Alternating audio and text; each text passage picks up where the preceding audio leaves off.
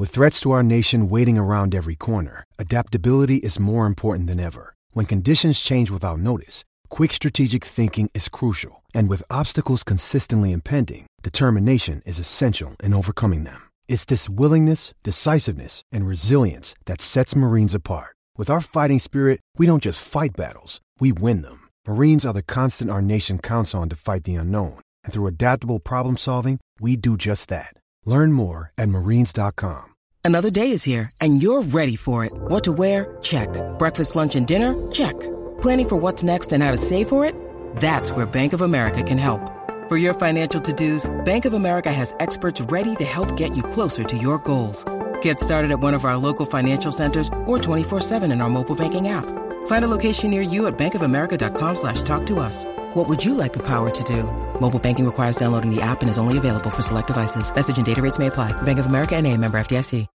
When you need mealtime inspiration, it's worth shopping Kroger, where you'll find over thirty thousand mouthwatering choices that excite your inner foodie. And no matter what tasty choice you make, you'll enjoy our everyday low prices, plus extra ways to save, like digital coupons worth over six hundred dollars each week. You can also save up to one dollar off per gallon at the pump with fuel points. More savings and more inspiring flavors make shopping Kroger worth it every time. Kroger, fresh for everyone. Fuel restrictions apply.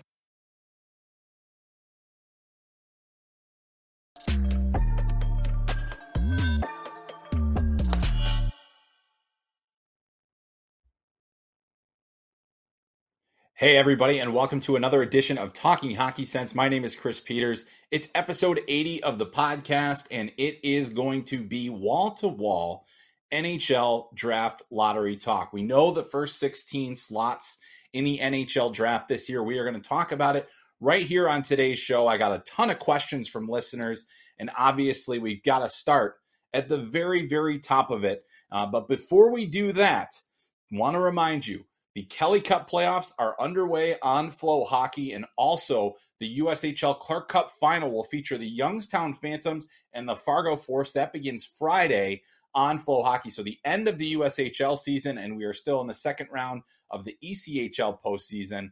Really can't wait to bring those games to you. We're going to have plenty of coverage of that on Flow Hockey. But today's show is all about the N H L draft lottery. Of course, it was held on Monday. The Chicago Blackhawks win the first overall first overall pick, the chance to select Connor Bedard, the immeasurable talent that has been incredible this entire season. And what a gift for Chicago, having just moved on from Patrick Kane and Jonathan Toews and moving right into the Connor Bedard era. Well, I mean, he's the type of player that you have to have an era for. Right now, Chicago is in a situation, and we'll talk about the rest of the teams too, but we'll talk start about Chicago because they're now the ones with the rights to select Bedard. They're in a situation now where their entire franchise essentially has to revolve around one player. Everything they do from here on out has to be to support Connor Bedard. Now, we are saying this all in the hypothetical because, of course, Chicago hasn't officially selected Connor Bedard, and We, you know, they haven't said we are definitely taking Connor Bedard, but everybody knows who they're taking because there's a very clear number one overall pick this year. There have already been instant results for Chicago as well. Numerous reports stating that their season ticket sales have skyrocketed. I think in the hours after the uh, in the hours after they select got the lottery win, two and a half million in revenue right off the hop there. I mean, that just goes to show you the impact of a player of Connor Bedard's caliber on an N H L team. And we've got plenty of questions coming up later that we're going to talk about because there are a lot of questions about, you know, how valuable is this pick? What, what, what is the scenarios that, that Chicago can kind of go through here now? They have another first round draft pick later as well. So there's a lot of big things here, but it all is going to focus on this first overall pick because, you know, Connor Bedard, seventy-one goals, one hundred forty-three points this season, record-setting World Junior Championship, production like we haven't seen in many, many years, the best and most hyped prospect since Connor McDavid. That's a franchise-changing player. Now, the Blackhawks did have a couple of franchise-changing players in Toews and Kane. They were selected in subsequent drafts. Toews, third overall in oh six, Kane in uh, oh seven. Getting picked first overall, and that was a pretty you know, huge coup. Three years later, that team was winning a Stanley Cup. This version of the Blackhawks, it's not going to be that simple. Toews was kind of on the front end of the rebuild or midway through the rebuild. It's kind of hard because you go back and that was the dark ages for Chicago. But Connor Bedard himself is the guy that is kind of the centerpiece now. Now, the Blackhawks have been rebuilding. They made a lot of trades. They got, you know, shipped out Kirby Doc, Alex DeBrincat. They got three first-round picks last year. They don't have a ton of help right now. And so Chicago, their focus has to be on continuing to insulate Connor Bedard and doing that by basically finding more players a little bit faster than maybe they thought they were going to have to. There's a couple of ways to go about doing that, but it is going to be the key thing for Kyle Davidson, because if you have a talent as good as Bedard is, you can't let him go out there alone. You can't let him kind of twist in the wind for the next couple of years while you try to become competitive. Now, I'm not saying the Chicago Blackhawks should be expecting to make the playoffs next year. In fact, they might still be in a lottery range next year because one player alone is not going to change their fortunes. But now they have something to build around. And so what do they do? How do they do that? Well, in my personal opinion, the Blackhawks are going to have to make some key short-term stopgap signings. That is going to mean they're going to have to get players that are probably veteran status. They're probably going to have to overpay for them. The key is to not overpay on term. If you can overpay on salary because you have all this cap space that has been built up and you have to even get to the cap floor, spend that money on expensive short-term deals for veteran players that are going to be able to help Connor, Connor Bedard immediately. And then you've also got other young players that you're trying to get into the roster. Lucas Reichel's got to be on the team next year, so you got to make sure that he's got a good spot and he's in the right position to succeed.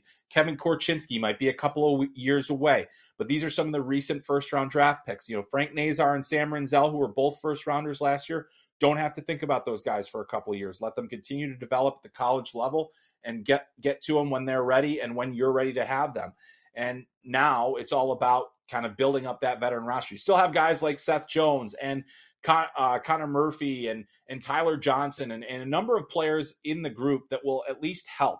But there's a lot more to do. So the Blackhawks are in a very tricky situation here where they have so much to do, but they now have that centerpiece. And having a centerpiece makes it so much easier long-term. So the Chicago Blackhawks, game-changing pick, incredible experience for them and their fans.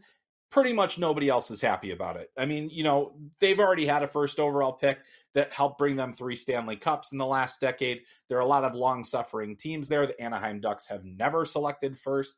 The Columbus Blue Jackets were, you know, dropped down in kind of unceremonious fashion because of a, a broadcasting snafu during the draft lottery. So all those teams are probably pretty furious that the Chicago Blackhawks, which is coming out of that dynastic kind of run where they won three Stanley Cups, and now they they move on from the core from that and they move right into the Connor Bedard era. It, it is fascinating, and it's probably not real pleasing to anybody outside of the city of Chicago. Um, don't let the White Sox hat fool you. I'm not uh, celebrating on behalf of Chicago here. It's just more, uh, you know, I, I, I love the Chicago White Sox. That's about it. So anyway, this is a really unique situation for everybody else because we all knew that Connor Bedard was the prize, but there's still really, really good picks here. So your team didn't win the Connor Bedard sweepstakes. Let's move on there. Let us, let's talk about everybody that didn't get Connor Bedard. Is it the end of the world? No, it is not. And in fact, if you're the Anaheim Ducks sitting at number two, you are pretty happy about the possibility that is there for you. We all believe that Adam Fantilli is the consensus number two. Not everybody feels that way. So consensus is a bit of a loose term here because there's certainly some chatter that maybe he's not the number, you know, maybe they could go in a different direction. I think based on how Anaheim has typically selected, I have a hard time seeing them just moving past Adam Fantilli. Fantilli is a guy that could be a number one center. He plays with pace. He plays with snarl. He scores a lot. He's got so many tools that you need to win hockey games, not the least of which being that size, speed, and skill quotient. And so he's got all of that. The Anaheim Ducks look really solid in that regard. They also have Trevor Zegras and Mason McTavish kind of down the middle. Does Fantilli allow you to move Zegras to the wing? Do you, you know, how do you structure that? There's a lot of options available to them. But the Anaheim Ducks are sitting pretty. Now, they they could go in a different direction. They could decide, hey, maybe Leo Carlsson is more of the player that we want, a big guy that, you know, can be a center or a wing, doesn't necessarily have the pace of uh, uh, Fantilli, but, you know, like the hockey sense and the hand skills. I think there's a lot to like there. You know, maybe they go in a different direction entirely, go with Will Smith, continue to build skill on skill on skill with guys like Troy Terry and Trevor Zegras, and then you add Will Smith, who's one of the most dynamic puck handlers of this draft, and all of a sudden you've got, you know, a little bit of a Harlem Globetrotter situation.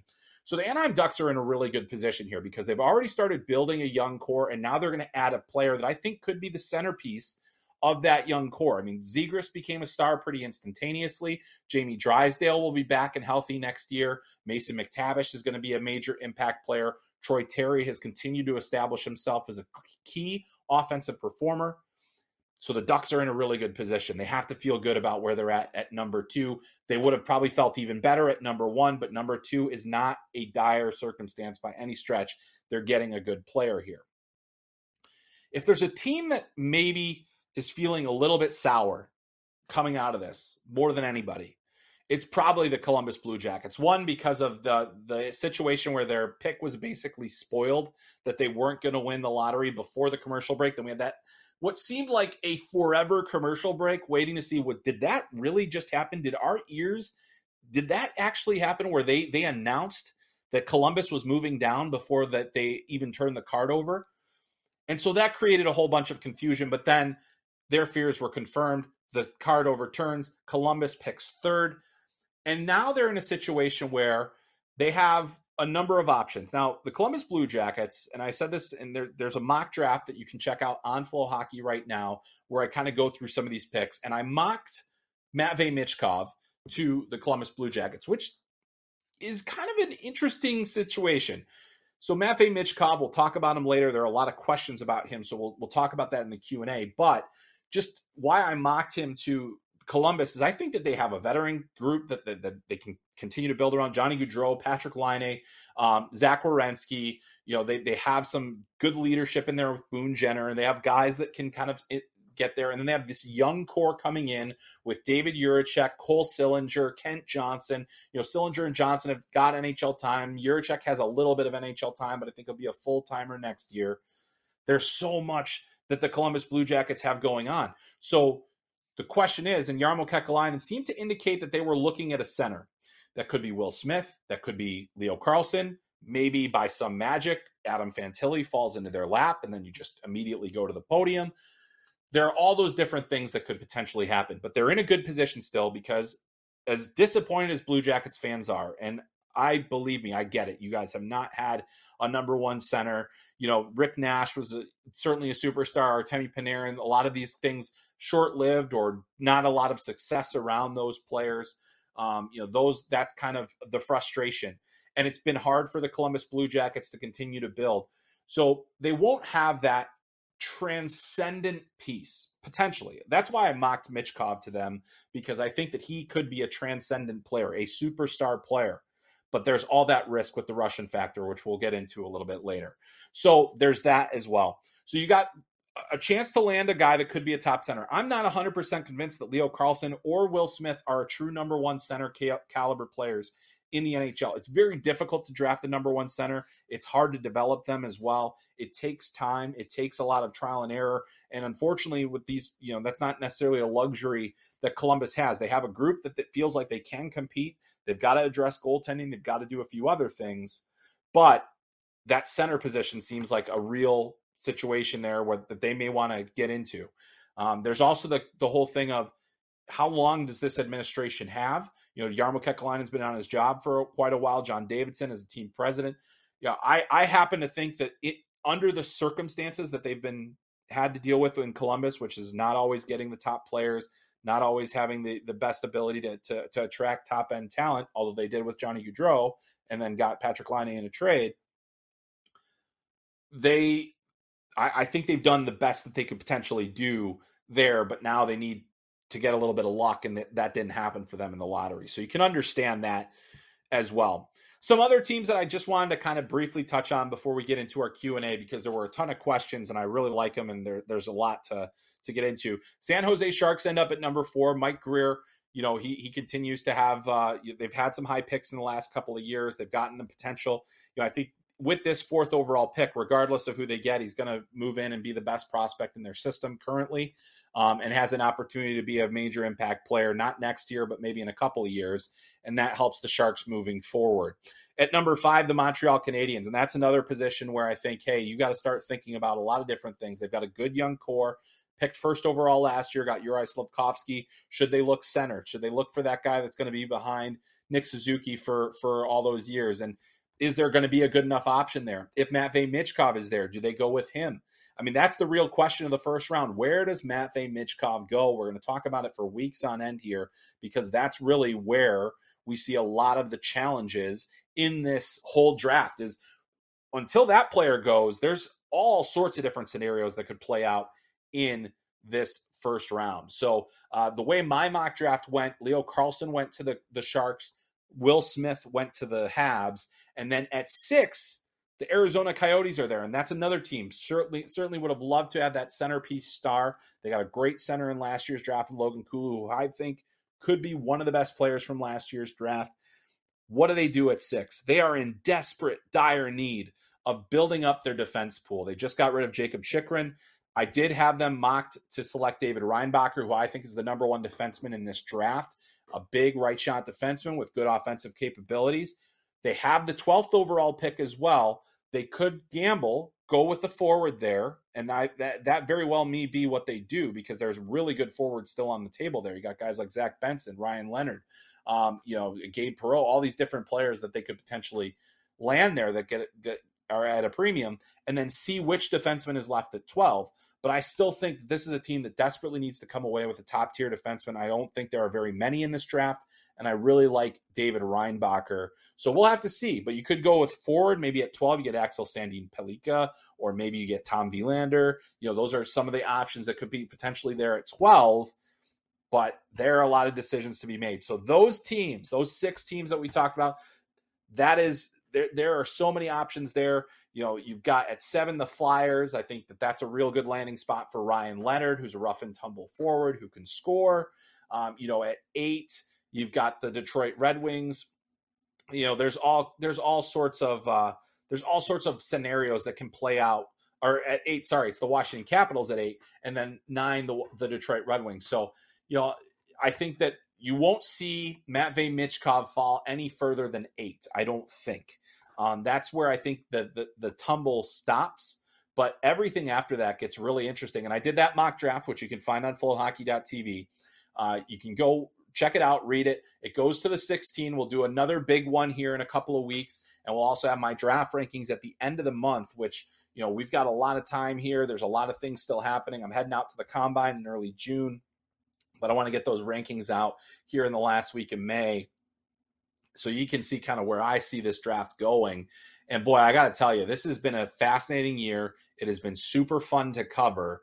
And I think that the teams that are picking within that first sixteen, all the teams in the lottery, have a chance to land an impact prospect. It starts to thin out as we move down the board, and it starts to thin out rapidly, more rapidly as we go along.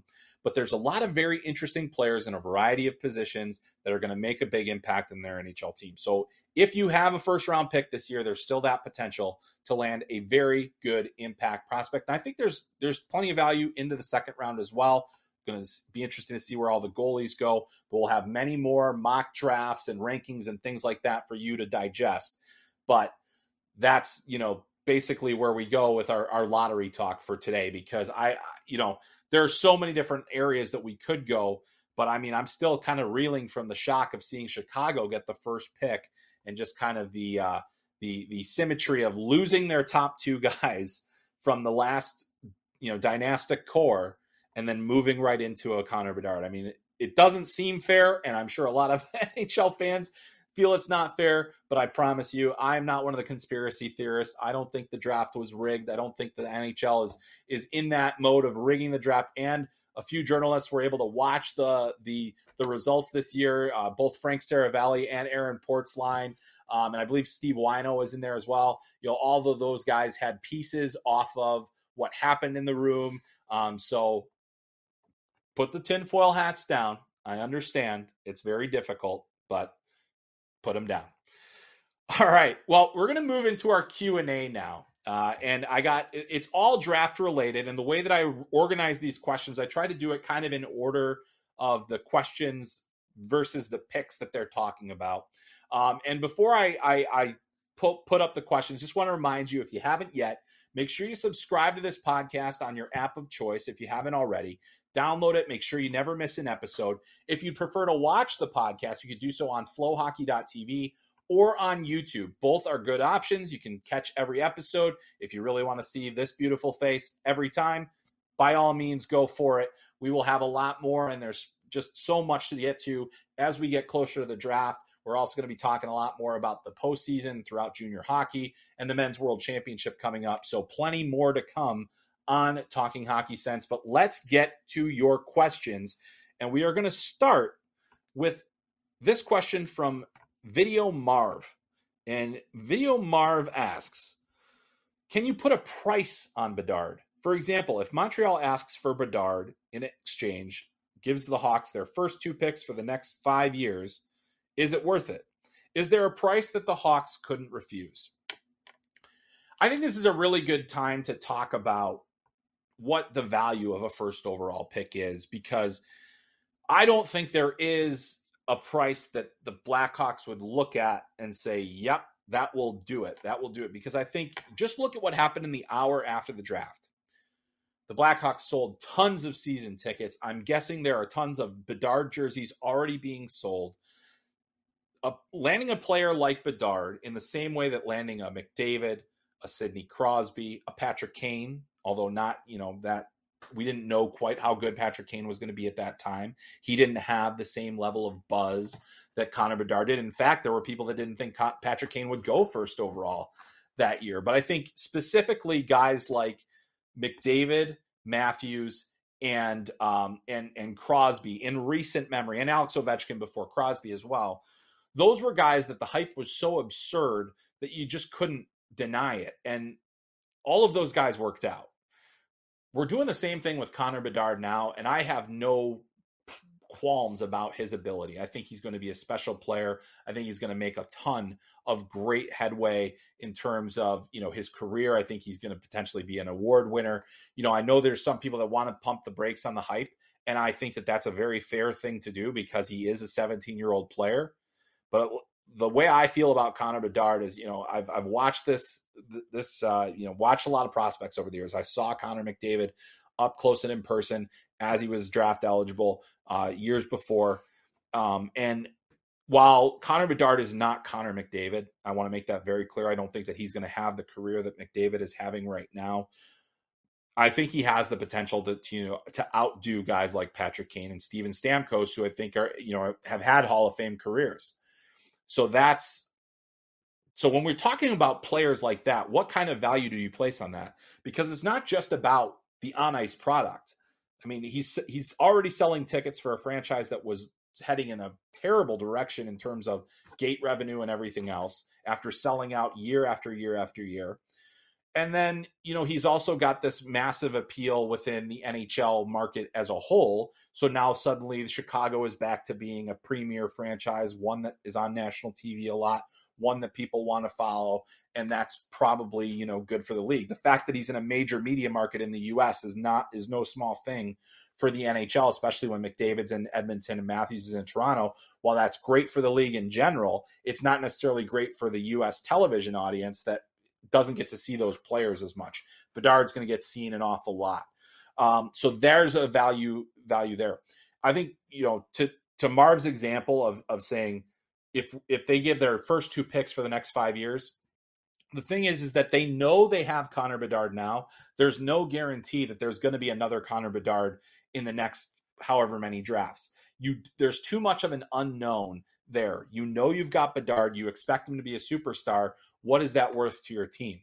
Well, if if I'm the Blackhawks, I'm saying, okay, well, Montreal, you want the first overall pick. It's going to cost you Suzuki, Caulfield, all absurd prices, like stuff that you stuff that you would just say that's that's just absurd. We would decimate our own team. It's, is it worth it for one player? There, there might be some teams that would say, yeah, sure. Why not? I mean, I don't think that the Edmonton Oilers are going to trade Leon Draisaitl or, or Connor McDavid for Connor Bedard, but you know, that's, that, that's, that's what we're talking about, that kind of, of value. So I don't think there's a scenario where the, the, where the Blackhawks would be in a position. I mean, it, it'd have to be something astronomical for them to go, but I think it's a worthwhile question to ask, because it's like, what is the true value of a player like Connor Bedard? Well, for the Blackhawks, honestly, at this point, it might be priceless.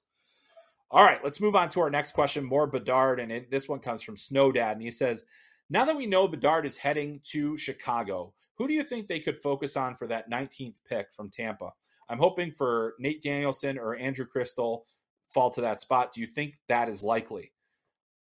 I I don't think there's any chance Nate Danielson is still on the board at nineteen. There is a chance that Andrew Crystal is there. I don't necessarily know if you've already got Bedard, if it makes a ton of sense to also go and get Crystal. He's an up uh, that that would give you two undersized forwards with, you know, and and Crystal has suspect skating ability. I think he's got a lot of offensive potential. I don't think that's a player that I would be looking at in that range. Um, you know, he could potentially make some sense there. But, you know, for, for the Blackhawks, I think if you've already got Connor Bedard, you want to look in other directions. Um, and there's a lot of different options there. I think there are going to be some some forwards with some size. You're going to have some some guys that, you know, maybe are are, are talented wingers. You know, you've got some some things in the system already. You've kind of gone heavy on defense. But is there a defense prospect that's still on the board that makes sense? You know, I, I don't think there's a chance that Tom Willander would be there, but that'd be a good guy to go go and get. Or, you know, is there is is Oliver Moore still on the board? That's one guy that's kind of trending downward in terms of his, uh, you know, his overall draft stock. But just, you know, I don't think he's I don't think he's going to be there either. So, you know, there I think the players that you're talking about, they'd be very difficult to find there. And especially if you've already got Connor Bedard, you know, you've got a lot of flexibility. You feel like you've already won the draft, but now you want to find the next guy that can be part of that core. And I think you can do that potentially in that range. So guys like that, not necessarily there. Um, you know, how far does Braden Yeager slip? How far does Colby Barlow? You know, those are guys that could potentially, you know, I, I doubt they would be there. Um, but you know, those are, those are guys that, you know, once you actually start making picks in the draft, you know, is our, it gets a little bit more, um, you know, you, you, you get to see how quickly those things go. And how, you know, doing my own mock draft, at which at, which only stopped at sixteen, I was like looking at guys that weren't on there, and, he, and I was like, wow, I, how did I do that? You know, how how are they not there? Uh, but there are plenty of good options in that nineteen range, so the Blackhawks could have yet another big-time prospect. All right, let's move on to the Anaheim Ducks and pick number two. This question comes from Dalton. Is Adam Fantilli a lock at number two? Quack. Thank you for the quack. Quack back to you, Dalton. Uh, lock is a strong term. I would say that he's not a lock, but I'd say he is the most likely option for the Ducks at number two. There's been a lot of chatter in recent weeks about, you know, Carlsson and Will Smith. Both Adam Fantilli and Leo Carlsson, by the way, will be playing the Men's World Championship, which begins this week in Finland and Latvia. Fantilli for Team Canada and Carlsson for Team Sweden. There's, you know, a lot of debate. If if you believe that Leo Carlsson is a center at the N H L level when he played wing most of this year, and it sounds like he's going to play center for Sweden, at least he did in the exhibition games, could be playing center for Sweden. You know, you have to decide. There's there's a slight size difference. It's, Carlsson's a little bit bigger, but, you know, Fantilli's still pretty big. Then you've also got, you know, the, the option of Will Smith, who's the dynamic kind of, you know, great hands, good skill, all those different things. But, you know, if if either Fantilli or Carlsson has a really strong world championship against N H L players and playing with N H L players, that could speak to a team. Uh, we saw it happen a little bit. Patrick Laine and Austin Matthews, there was a bit more debate after the Men's World Championship. Ultimately, Matthews still went, um, still went first overall. So I think there's going to be a lot of debate internally, but I still think that in terms of style, in terms of what he brings, I just think Adam Fantilli is the guy for the Ducks. But I could not tell you at this moment that that is absolutely one hundred percent what they're going to do. So that is what I would need to tell you if it was an actual lock. And since it is not, I won't. All right. Moving on to Brian's question as we go back to our friends in the Columbus Blue Jackets. Do the Blue Jackets draft Leo Carlsson at number three? And if so, what is his ceiling? How close or not so close is Fantilli or to Fantilli is Carlsson?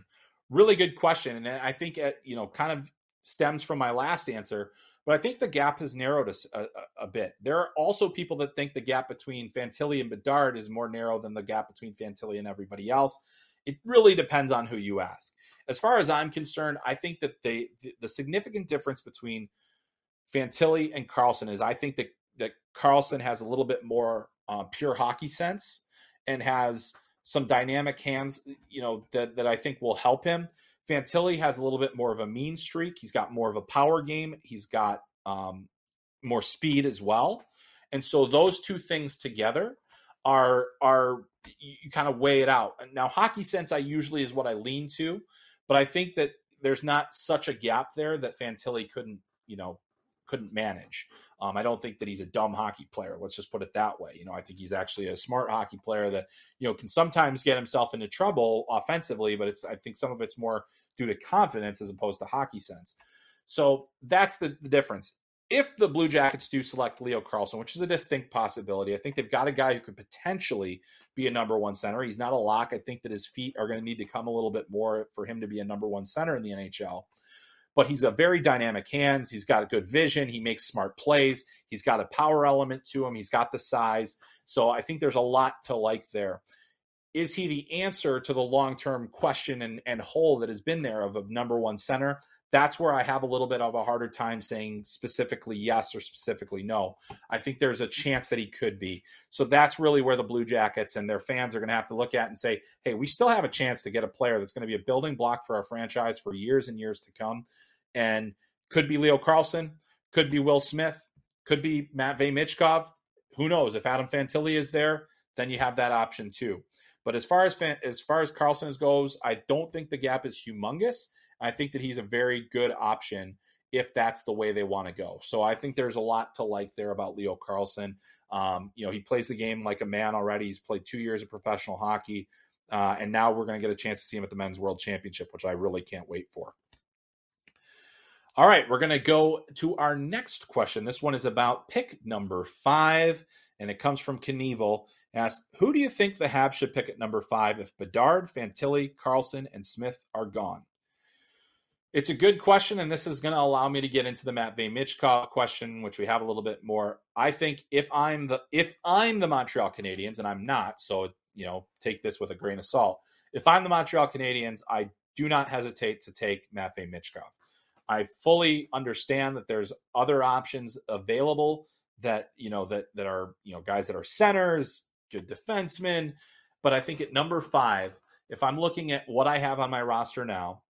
Um, knowing that there's a young core there, that there's a lot more work to be done, that there really isn't necessarily a, a quick timeline to competitiveness for the for the Canadiens, I still think that I want the transcendent, potentially transformational player that I think Matvei Michkov could be.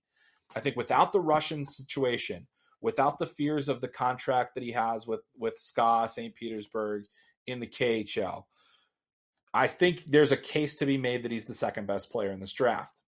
I think there's a couple of elements of of, of both Fantilli and maybe even Carlsson that give them the a little bit more of a, a pop because Michkov is a wing, but I think he's such a tremendous goal scorer. You know, Connor Connor Bedard is is the best goal scorer in the draft.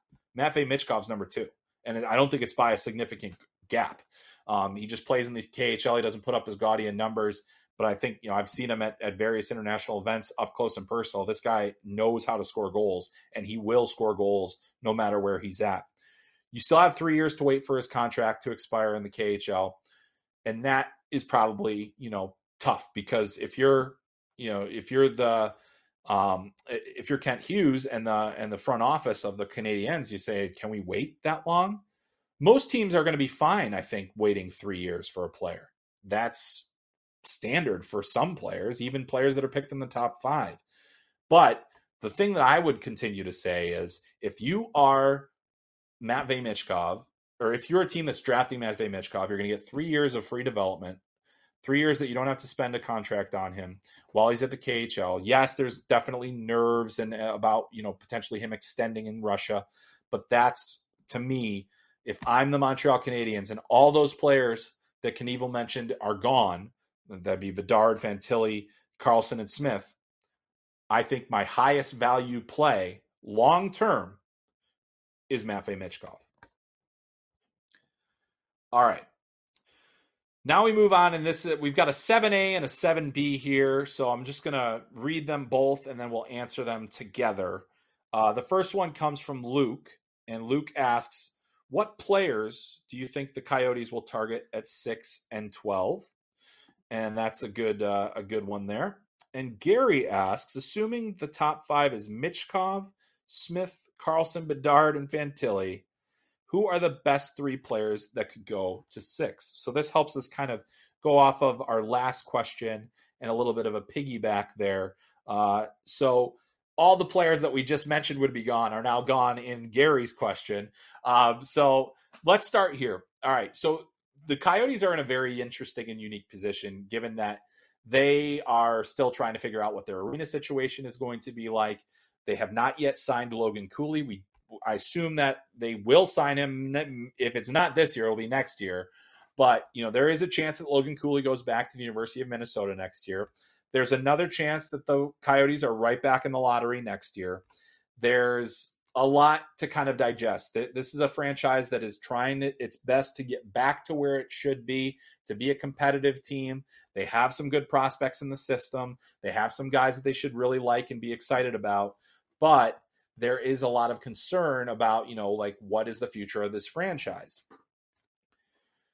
That's really not Bill Armstrong's problem. Bill Armstrong's problem is putting the best team on the ice that he can, and that's what he's going to do. And so I think with this number six pick, this is where things get interesting. In my mock draft, I had them selecting David Reinbacher. And then, you know, at twelve, which is the pick they got from Ottawa, which was only top ten protected, so they get Ottawa's pick out of the deal as well. That's when you say, okay, well, there, there's still impact forwards remaining on the board. Um, there's still guys that we could potentially move, we, we can have on our team. Um, So what I think that the best thing to do at, at six is, is to look at, you know, your needs and, and, and then also who's the best player available. I'm not in their scout room. I can't tell you who they like the best, but I can say that I think that this is a team that is in dire need of defense. They have a couple of good guys, Artem Duda, uh, Dudas, and also uh, Maverick Lamoureux, who are guys that are going to be presumably N H L players. Um, but can they get a guy like a David Reinbacher who has top pairing upside?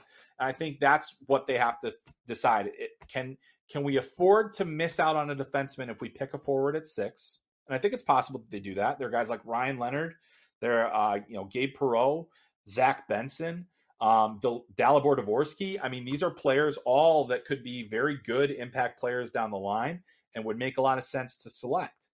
I just wonder how much value you can leave on the table when you know that you've got the number one defenseman available to you, because I think he would be potentially.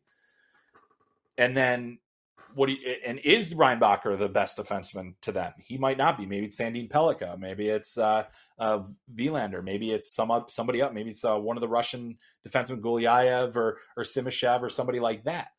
So there's a lot of options that they have to, to go there. I personally think that you got to, you know, go with what's available on the board. If, if Reinbacher is there, I think it's a good pick at six. Don't know if that's the way they're going to go, but that's a good pick at six. And then at twelve, you say, okay, who's there? We have, you know, is Oliver Moore there? Is Nate Danielson there? Is is Zach Benson still there for some reason? Is Braden Yeager? You know, different players that you feel like you can still get a lot of value on. I just think that's number six pick is so critical. There's also the option of potentially moving the picks, packaging them, trying to trade up. Could you move up a spot? Could you get into the Will Smith range? That would be very interesting to find out. You know, would, would the Montreal Canadiens be willing to move a spot down if you gave them something else? You know, I don't know if it would cost you both. You know, I think it'd cost you both picks if you wanted to try to move into the top three. And I don't know if that's even a possibility with the teams that are up there. But it's at least a discussion to be had where you say, hey, we got six and twelve, we get this. You know, maybe we get something else. So there's a lot of different options there. All right, we move down to pick number eight. And this question comes from Caps for Life. And the question is Dvorsky or Moore at eight? This gives us a little chance to talk about Dalibor Dvorsky and Oliver Moore. I think if I'm the Capitals in that scenario, I'm picking Dvorsky. I think we just saw him play at the under eighteen World Championship and have a great tournament. He played extremely well. He was a dominant player. No matter who they played, he was able to contribute against all the big teams.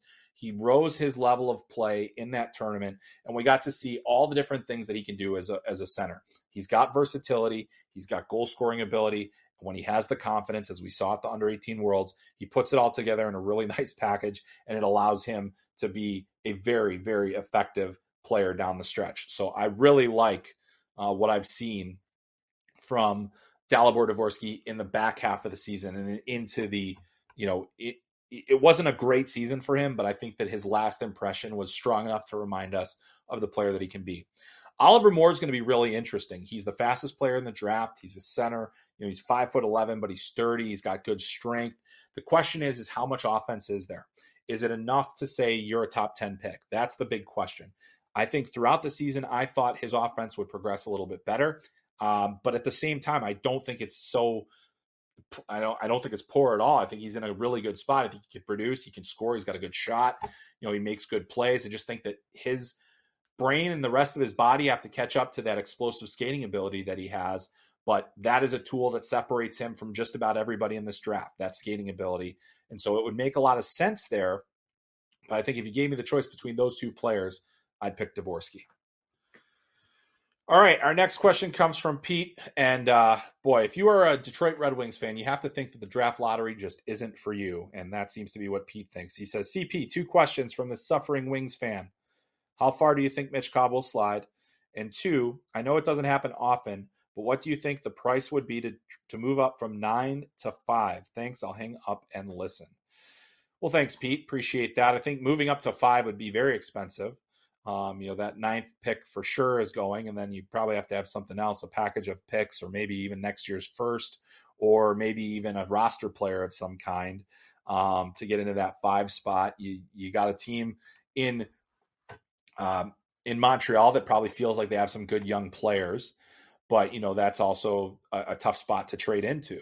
And so it, it would cost you quite a bit. And I think that Montreal would be more than likely hanging on to that pick because they can get a guy that they think will be a major impact prospect within their system.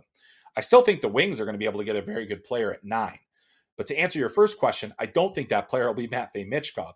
I think if you're, you know, if you are the, the Detroit Red Wings, you'd love the scenario to see a Michkov slide down the board, and then you do have that centerpiece player for the, the future of your franchise. Um, you, you know, even more so than Sider and, and Raymond and, and Dylan Larkin. Um, so I think that, that that would be a key factor to have. And you've got, you know, some guys down the middle that you can expend an asset on a wing. But I think that it'd be very, I think it'd be very difficult for, um, you know, for him to get past the Capitals at eight. I think that's probably the lowest That's the lowest that I expect him to go. I don't have any real solid intel on that. I just think that, you know, the Capitals have been a team that haven't had many top picks, and to get a player of that caliber and that range, I just don't see how they could potentially pass it up, especially given the fact they're coming off of, or they're still in the midst of, you know, having the greatest goal scorer ever, who just so happens to be Russian. So Michkov, I, I think will, will get no further than eight. If he does get to nine, start the dance party in Detroit. All right. And then we got another Michkov question here. And this one comes from Kevin. Where do you see is the most likely spot for Michkov to go? I know that his K H L contract and the situation in Russia at the moment may put it off for some team, may put off some teams. I could see him going anywhere from two to nine. And honestly, I can too. I think that, you know, to me, the, the most likely place is, is Washington. Um, you know, I think that the teams that are in one through seven, as I just bop, bop my mic, uh, the teams one through seven are, um, are, are, you know, they have a bit of a longer timeline. I feel like maybe Columbus doesn't. And that was why I mocked Michkov to them, because I think that they actually have some pieces to, to compete a little bit more quickly than anybody else in the lottery range. Um, but, you know, I think there's so much risk there that so those teams that have long-term timelines aren't going to want to do that. So I would say that that's, that's to me, I think that eight makes a lot of sense. I think the Caps make sense. They've got a veteran team. They do need to start transitioning away from that. Um, they're going to start losing players at some point here from the core that was part of their Stanley Cup.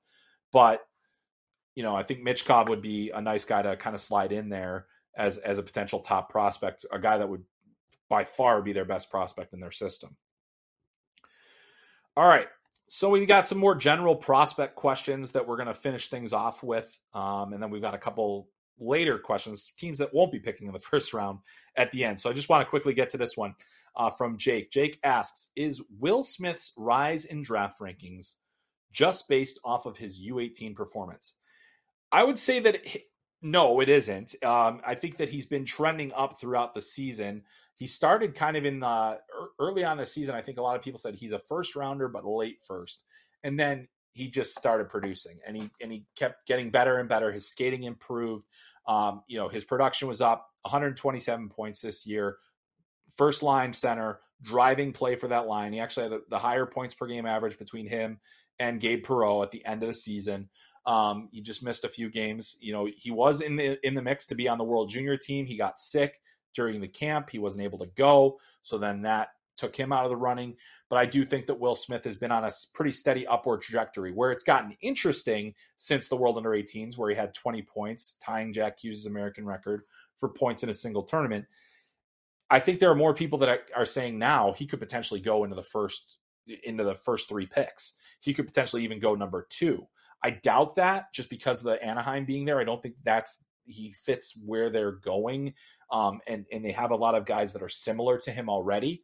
So I, I think that we'll see Will Smith, you know, go very early, possibly. You know, I don't think he gets past five in this draft, um, but that's a guy that could make a, a significant impact for whatever team he ends up going to. He's still going to have a couple of years, maybe a year or more at Boston College before he's ready to make that jump into the N H L. But that's a guy that that has been on an upward trajectory throughout the year. Thanks for the question. Our next question comes from Half Wall Hockey and says, do you think Vill- uh, Willander has been overhyped from his U eighteen play? Good question. And I think that the, the, the buzz has absolutely grown because we've been talking about Willander as a potential first rounder. Now we're talking about him more like a top fifteen. I don't think it's just his under eighteen World Championship. I think that was just a way for us to prove that what we're seeing and what we've been seeing this year is, is evident against the top players. He is able to push, you know, push guys around at his age level. He's got good skating ability. He's got tremendous defensive sense. His offense is okay. I think that's the thing that holds him back. Um, but I think that other than that, there's a lot to like about his game. He's got that, just that fluid skating that really you like to see. He's got the, you know, the right shot. There's so many things that, that boxes that he checks. I think he's an intelligent player as well. Um, I think it's more likely than not now that he's going to be one of the first three defensemen picked. Not a guarantee, but I think that that's the way that things have trended. And I don't think it's just based on that under eighteen Worlds. I think the under eighteen Worlds solidified our view of what he could be as a player. That's a, it's a great question, though, because I think we hear this all the time. Guys, at the end of the season, they come on late, and all of a sudden there's tons of buzz. That's been the case with Willander, but I think it was kind of steadily growing within the industry before it ever reached the public. All right, moving on. Our next one comes from A Z Hockey Nut. How many trades are coming, and who are the teams looking to move up and or down, and why? I think it's going to be really hard to move in this draft. And I think a lot of those trades, if we're going to see them, they're going to come on draft day when a player is, you know, no longer there. I think we're going to see a lot of day two trades. I think there are going to be some roster players on the move, a lot of cap strap teams. So that will make things a little more interesting as well. That always does. Um, but, you know, I think that there are absolutely teams that are going to want to move up. We actually, um, you know, I think we have had some, uh, I had a question uh, about that, but I don't think I made it made it on my list about, you know, the Blackhawks potentially moving up. There's been talk about them trading up from the nineteen, uh, the nineteenth overall pick. Um, so there's a lot of different things there that could potentially come into play. But, you know, I, I would say I, I don't want to give you a firm number, but I think that there could be quite a bit of movement. I think there are certainly some teams that want to get into the first round that aren't there this year. You know, Ottawa just lost their first round pick. I don't see them doing a ton, but, you know, they, do they want to move back into that range? Lots of different options there. it's always tough to predict the trades because, you know, who who would have thought the Chicago Blackhawks were going to come away with three first-round picks last year after entering the draft with zero? Uh, pretty pretty incredible day of trading. So uh, I think we'll see quite a bit of movement in that way.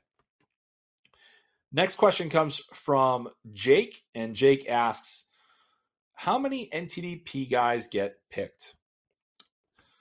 So this year's N T D P team had the great top line. They've got four, possibly five players that'll be selected in the first round when you include Will Smith, Ryan Leonard, Gabe Perreault, Oliver Moore, and potentially Danny Nelson. You know, Trey Augustine is likely going to be one of the top goaltenders selected. I think at least three of their defensemen will be drafted, but maybe, or four, I'd say four defensemen will be drafted this year. So I think that the number is actually going to end up being around, you know, thirteen, fourteen, possibly fifteen players drafted. I don't think everybody from that team will get drafted this year. They've all been ranked by Central Scouting. I just don't see that all of them will get drafted. I think this was a bit of a, you know, a great year for the top of the N T D P lineup and kind of a down year for the bottom of the lineup. And so that's going to make it very interesting to see where everybody ends up. So there could be a pretty significant gap between current N T D P players and and then the the top guys and then the next tier going, you know, guys that may not go until the second, late second, early third round, or maybe even further than that, um, which is kind of rare for that program. All right, our last question comes from Mike, and the Mike asks, the Bruins don't pick until the third round. Ouch.